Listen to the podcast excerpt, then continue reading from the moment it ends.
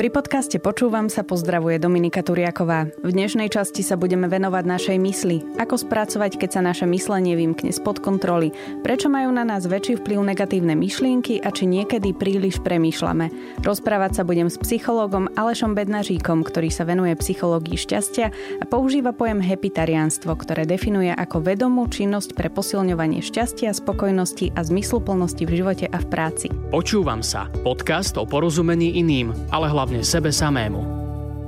Vítaj. Ďakujem, Dominika, ďakujem. Teším sa, že si prišiel. Uh, hovorí sa, že každý je tvorcom svojho šťastia. Je to naozaj tak? Nie.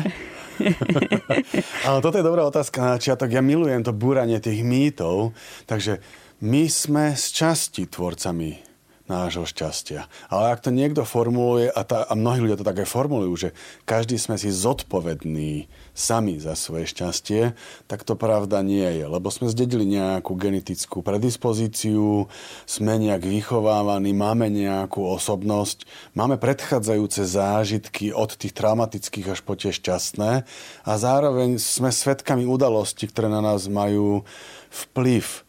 Takže sme v nejakej miere tvorcami svojho šťastia, lebo keby to nebolo, tak ani nerozprávam o hepitariánstve. Ale ale my sa budeme rozprávať o tej časti, kde vieme sa ovplyvňovať. Takže niektoré veci vieme málo ovplyvniť a niektoré vieme oveľa viacej. A vieme aj ovplyvniť naše myslenie, pretože my máme tendenciu skôr sa zameriavať na tie negatívne myšlienky, respektíve nás viac ovplyvňujú a tie pozitívne m, tak nejak zostávajú ako keby v pozadí, že, že väčšinou aj kritiku nejakú negatívnu si zapamätáme skôr ako, ako tú pozitívnu motiváciu. Prečo nás to negatívno vie tak prevalcovať? Tak to sú vlastne dve veci, o ktorých hovoríme. Jedna je, že prečo, jak, prečo máme problémy s tým myslením mm-hmm. a potom je ešte špecifické v rámci toho ten problém toho negatívneho. A, a ja začnem od toho, od toho väčšieho, že uh, nemetaforicky, že mozog je jakýby jeden z tých orgánov, ktoré máme v tele. A že re, reálne aj iné orgány pracujú non-stop. Je, že naše srdce non-stop pracuje, uh, aj naše plúca non-stop dýchajú, bez toho, že by sme my niečo preto robili. A ten náš mozog je tiež jedna z tých potvor v našom tele, ktoré pracujú non-stop neustále bez toho, že by sme mali vplyv a preto sa deje to, že sami nám vznikajú v hlave myšlienky, veľmi rôznorodé. V hlave, nám, vznikajú obrazy, že si niečo spomenieme alebo predstavíme.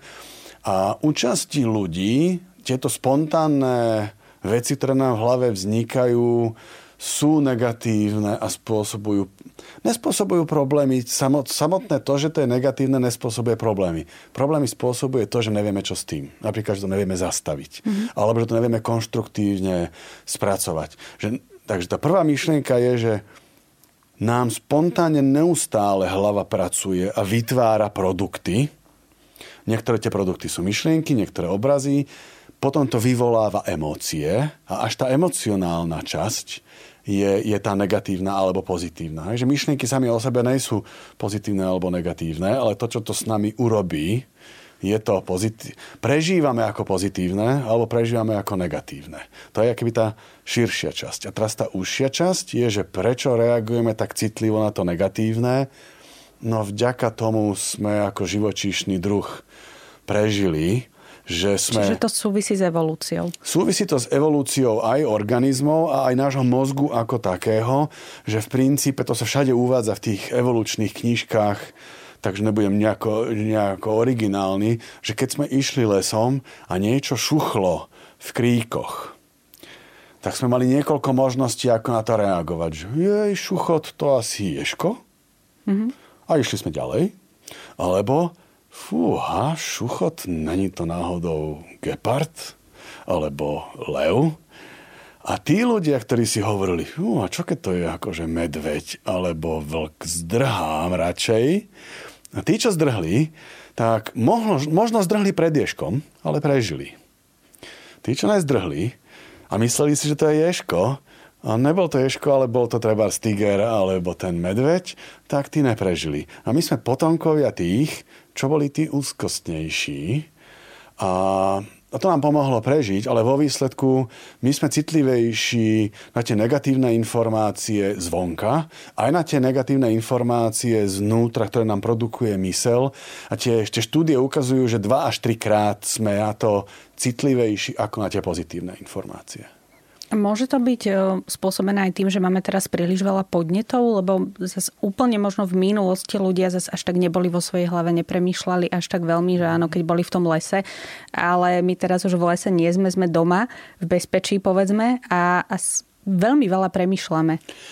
Uh, jedna z tých vecí, ktorá vedie k tomu negatívnemu mysleniu, je tá predráždenosť že sme predráždení informáciami, ktoré neustále vidíme v mobiloch a v televízii, aj všade okolo nás, aj keď, aj keď ideme na ulicu, tak tam je obrovské množstvo informácií, všetky tie vývesy v obchodoch a výklady a nápisy a sprejery tam majú svoje informácie, chodia tam auta, iní cudzí ľudia, že, že prechádzka mestom spôsobí, že sme mimoriadne pre, pre, preťažení informáciami. A ten mozog nestíha to spracovávať, takže je, je rozbehnutý. Je niek- niekedy, ja som rozmýšľal nad tým, že čo, jak sa budeme rozprávať, tak ma napadla taká metafora bicykla.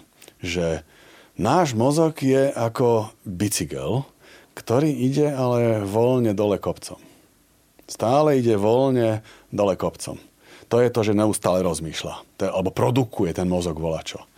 A ten, kto s tým bicyklom vie nará- potrebuje vedieť sa naučiť narábať, je ten jazdec a my sme jazdci našeho mozgu a my potrebujeme vedieť narábať s tými brzdami, vedieť prehadzovať prevody a prípadne vedieť aj ten bicykel zastaviť. Čo v podstate ale není možné, takže tá hra potom je, aby sme ten mozog, to rozmýšľanie nasmerovali tým smerom, ktorý je pre nás produktívny.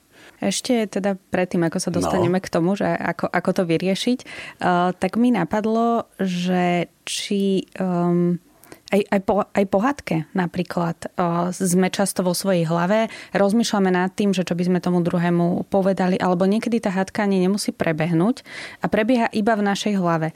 Že nepovieme tomu druhému, čo si naozaj myslíme a stále sa k tomu nejak vraciame, až nás to ovplyvňuje a ten druhý o tom vlastne vôbec nemusí ani, ani vedieť. A, Čo niekedy je dobré. No a, a väčšinou ale my tú hádku aj v hlave vyhráme, ale teda je to výhra, že to riešime iba v sebe, že to neriešime s tým druhým? Uh, veľmi záleží. Veľmi záleží, že v niektorých situáciách, takže ak hovoríme priamo už o konflikte, mm-hmm. o mhm. hádke, alebo, alebo hádka je forma ako ten konflikt, nekonštruktívne riešime. Takže ak sme pohádke, to znamená, že, to, že sme nedoriešili ten rozhovor, ale sme sa rozhádali, že ty si krava s tebou sa nedá, a čo ja som krava, ty si úplný debil, s tebou sa už baviť nebudem. Takže máme, tá prvá vec, ktorá sa deje, je, že máme neuzavretú situáciu. A druhá vec, ktorá sa deje, že sme emocionálne rozrušení z tej situácie. A obidve tieto tá emoci- ten, to emocionálne rozrušenie a to, že je to neuzavretá situácia, motivuje ten mozog neustále tú situáciu rozoberať. Náš mozog má no, naša mysel, akože by som nehovoril iba o mozgu ako o tom, o tom tele, naša mysel má potrebu uzatvoriť veci. Keď niečo uzavrieme, tak nám odlahne a máme pocit, že sme to vyriešili, dokončili a vieme to odložiť. A aké je to neuzavreté, aké je to emocionálne negatívne intenzívne, tak tie emócie nás motivujú, aby sme s tým tiež narábali. A sú, sú dve možnosti, teraz už akože riešenia. Mm-hmm. Prvá je naozaj ja keby po nejakej chvíli, keď sa upokojíme aj fyzicky, sa vrátiť späť k tomu človeku a vo väčšom kľude dorozprávať ten príbeh. A to, to môže byť tak, že pre, prepáč, mo, že som na teba kričal, nemal som ti nadávať, ale chcem ti povedať, že v túto vec chcem s tebou dorozprávať a pokračuje nejak ten príbeh. A, alebo, a to je oveľa ťažšie, je uvedomiť si, že ja nejsom tá mysel, ale viem sa na ňu pozrieť. Čo to je základná keby vec, ktorou budhisti pracujú a je veľmi rozumná. Ako sa vieme na ňu pozrieť? No, že všetci máme reflexiu, všetci máme náhľad. Uh-huh. A že my keď stratíme náhľad, že sa staneme tým, že, že nevieme odstúpiť sami od seba, Ne, že si napríklad jednoduchá vec, že si neuvedomíme, že krucinál teraz som taký rozčertený, že ani neviem poriadne rozmýšľať. Len roztáčam tieto nekonečné myšlienky, ako by som tomu človeku povedal od srdca, čo si o ňom myslím. A toto, keď si neuvedomím, že ha, počkaj, počkaj, čo robíš, Aleš? Iba sa tu rozčuluješ a kam to vedie? Nikam.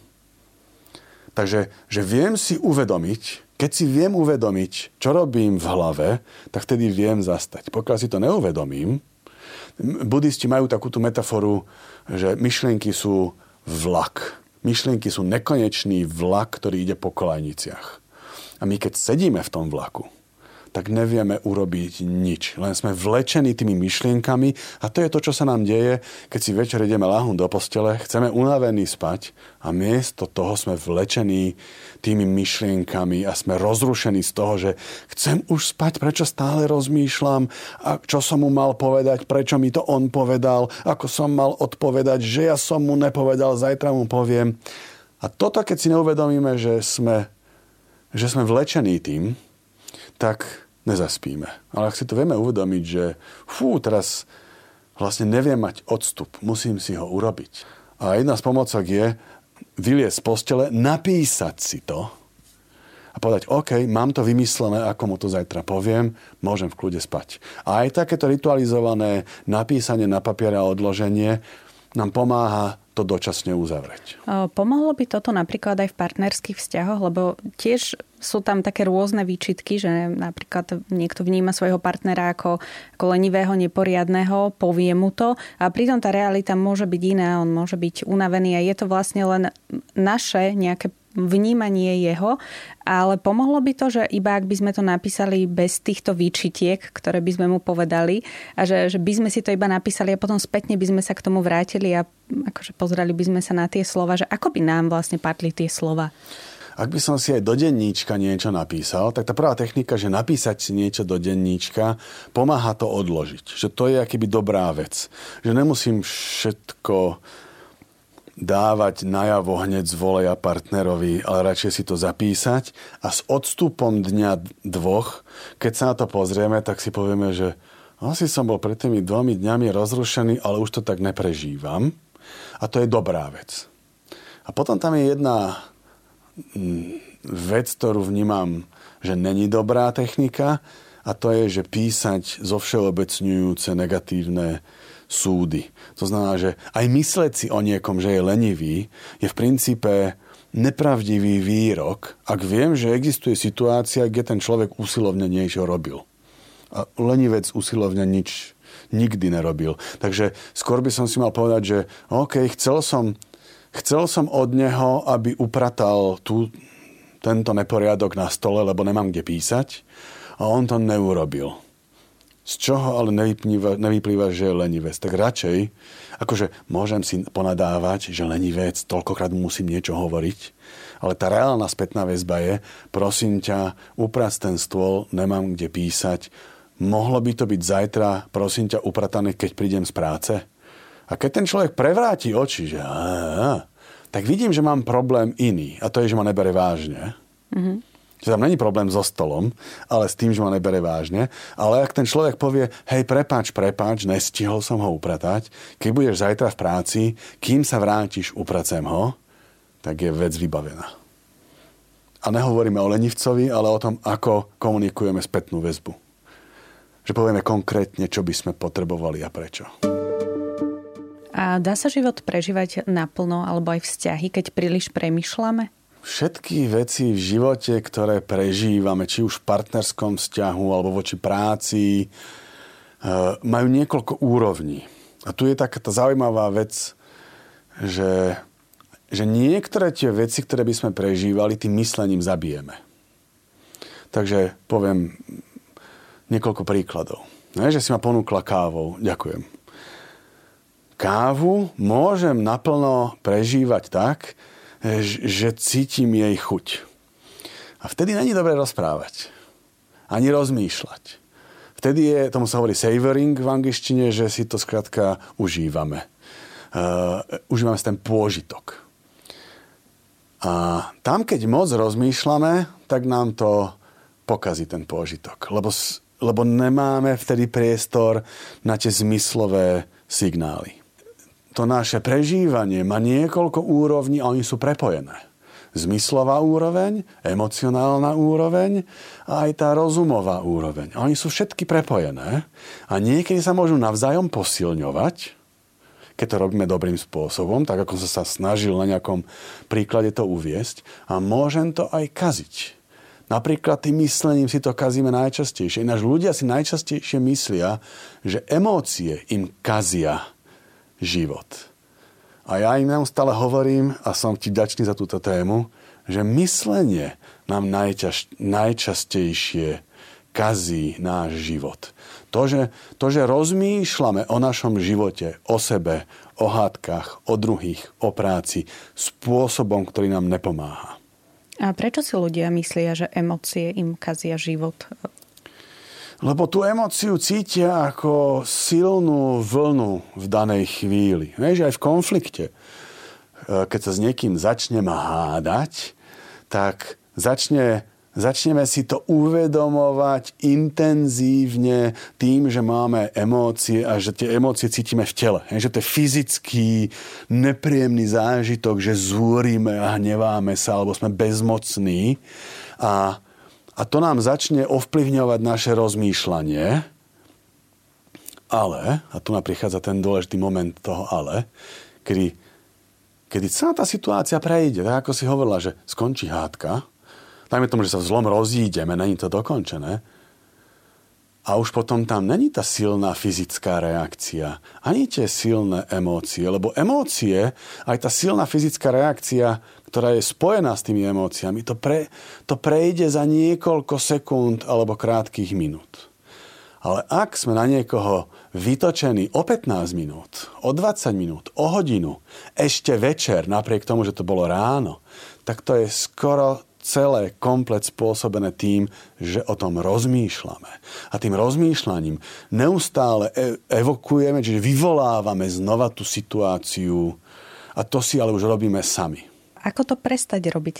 Ten základ je uvedomiť si to. Hej, že tá, akože ja som si vedomý toho, že rady sú jednoduché, ťažké je sa ich držať. Tak ako si povedal, že ten človek už ani nevie, že sa so mnou pohádal, Hej, že keď sa, keď sa rozprávam treba s lekármi, hej, že lekári mi hovoria, že ten pacient mi tak vynadal, taký bol nepríjemný. A ja sa pýtam, že kedy to bolo? No, že predvčerom. A že vy na ňo stále ešte myslíte? Že hej, no ale to s týmto už ten pacient nemá nič spoločného. Že chápem, že to bolo vtedy veľmi nepríjemné, až traumatizujúce, ponižujúce, ale to, že to rozoberáme ešte ďalšie dva dní potom, je to, že nad tým rozmýšľame. A teraz sú, sú dva základné akýby e, kryžovatky. Jedna je, že doľava je, viem týmto rozmýšľaním tú situáciu uzavrieť a vyriešiť. Keď je odpoveď nie, tak sme vľavo. Mal by som to odložiť, že je to za nami a možno rozprávať o tom odkladaní, jak sa to robí. Alebo doprava, OK, viem to vyriešiť tak, že najbližšie, keď ten pacient príde a viem, že ho mám objednaného o dva týždne, tak prvá vec, ktorá bude, sa s ním porozprávam a že mu poviem, aké to bolo veľmi nepríjemné, že ja som sa mu snažil pomôcť, on mi nadával. A, a, zastom, a toto vieme odložiť. Ty si sa predtým dotkol aj tých jednoduchých riešení. E, mne pri tomto ešte napadlo, že keď túžime po vnútornom pokoji, aj po tej pokojnej mysli, tak máme zase tendenciu sa uchylovať k tým jednoduchým a rýchlým riešeniam, ale to asi nebude také úplne jednoduché. Jedna z vecí, ktorá nám kazí úspešnosť toho, čo sa snažíme urobiť, je, že máme nerealistické očakávania. A jedno z nerealistických očakávaní je taká, že, že pokojná mysel. Hej, že e, dneska je veľmi moderné, aj všetci chcú meditovať a robiť jogu a vyprázdňovať si mysel. Je to pochopiteľné, lebo sme naozaj presítení. Ale v princípe, e, že ja aj keď e, sledujem to, čo robia naozaj ľudia, ktorí sa venujú meditácii 10 ročia, tak oni hovoria, že nič také ako pokojná mysel neexistuje. Existuje len nesústredená mysel. To znamená, že existuje len mysel, ktorá nerobí to, čo my by sme chceli. Takže tá najjednoduchšia technika je presmerovať svoju mysel na niečo, čo robíme radi a zároveň tá činnosť vyžaduje plné sústredenie. Ja napríklad rád čítam, alebo rád si preskočím na inú tému, o ktorej chcem rozmýšľať. A môže sa stať, že aj pri tej našej obľúbenej činnosti, napríklad pri tom čítaní, nám tá mysel stále bude rozmýšľať a fungovať. Ako vlastne sa z tohto potom dostať von? Že zase si nájsť nejakú inú činnosť? Dobre, že sa pýtaš, lebo toto je presne to pokračovanie, ktoré je akoby tá non-stop práca. Takže začnem zase akoby z kontextu. Náš svet teraz, tých posledných Akože niekto aj povedal, že od vzniku priemysel, prvých priemyselných miest pred 150 rokmi.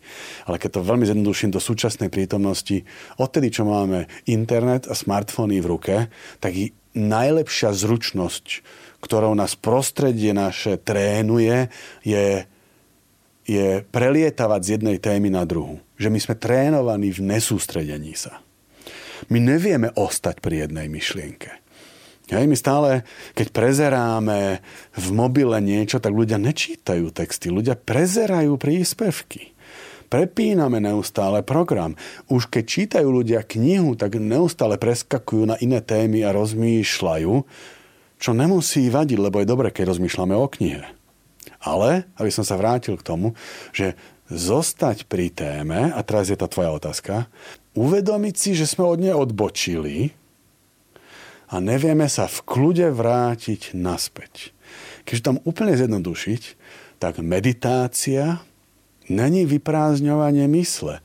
Meditácia je zručnosť sa neustále v kľude vrátiť späť k tomu, k čomu chceme. My sa myslením často rozhodujeme. Ja som si spomenula na môjho profesora eh, na škole, ktorý nám hovorieval o tom, že keď príliš eh, premyšľame a príliš dlho sa napríklad rozhodujeme medzi nejakými dvoma variantami, tak eh, až nás to môže paralizovať mm-hmm. a dostať do nejakých úzkostných stavov a že vtedy by napríklad pomohlo hodiť si mincov, ale nie tak, že si povieme, že znak bude jedno rozhodnutie a, a hlava bude druhé, ale že my vlastne, keď je tá minca vo vzduchu, tak my už vtedy vieme, prečo sa chceme rozhodnúť. Mm-hmm, že čo chce, aby padlo. Áno.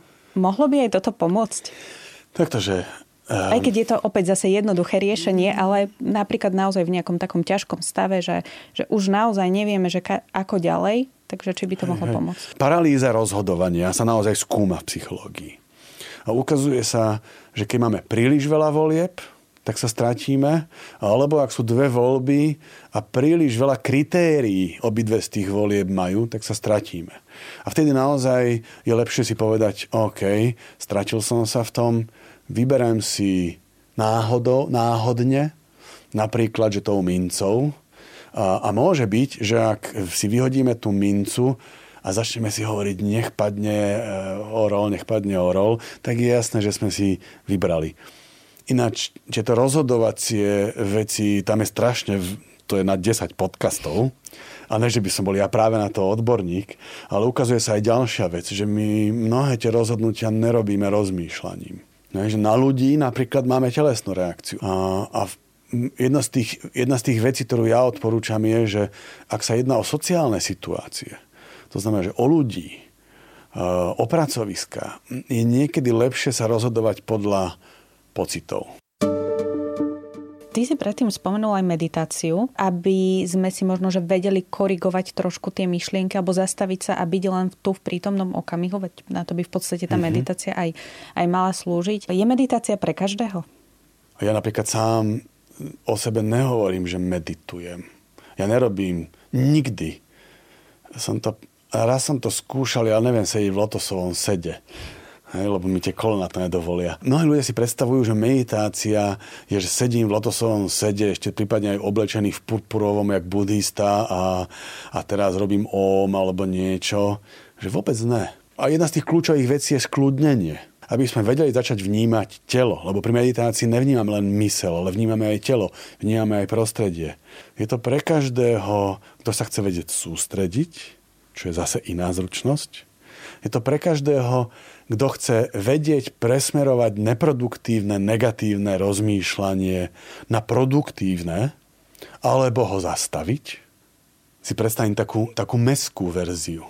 Ideme v meste, po námestí, a to námestie je z mačacích hlav.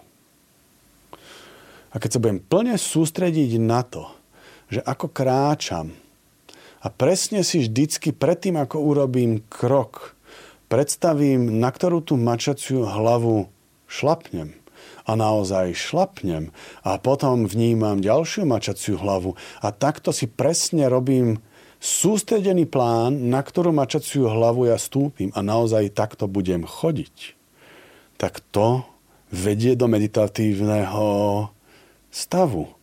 A vôbec to nevyzerá ako meditácia, ale vedie to k tomu, že celé telo, aj mysel, sa sústredí práve len na tú jednu činnosť, ktorú robíme.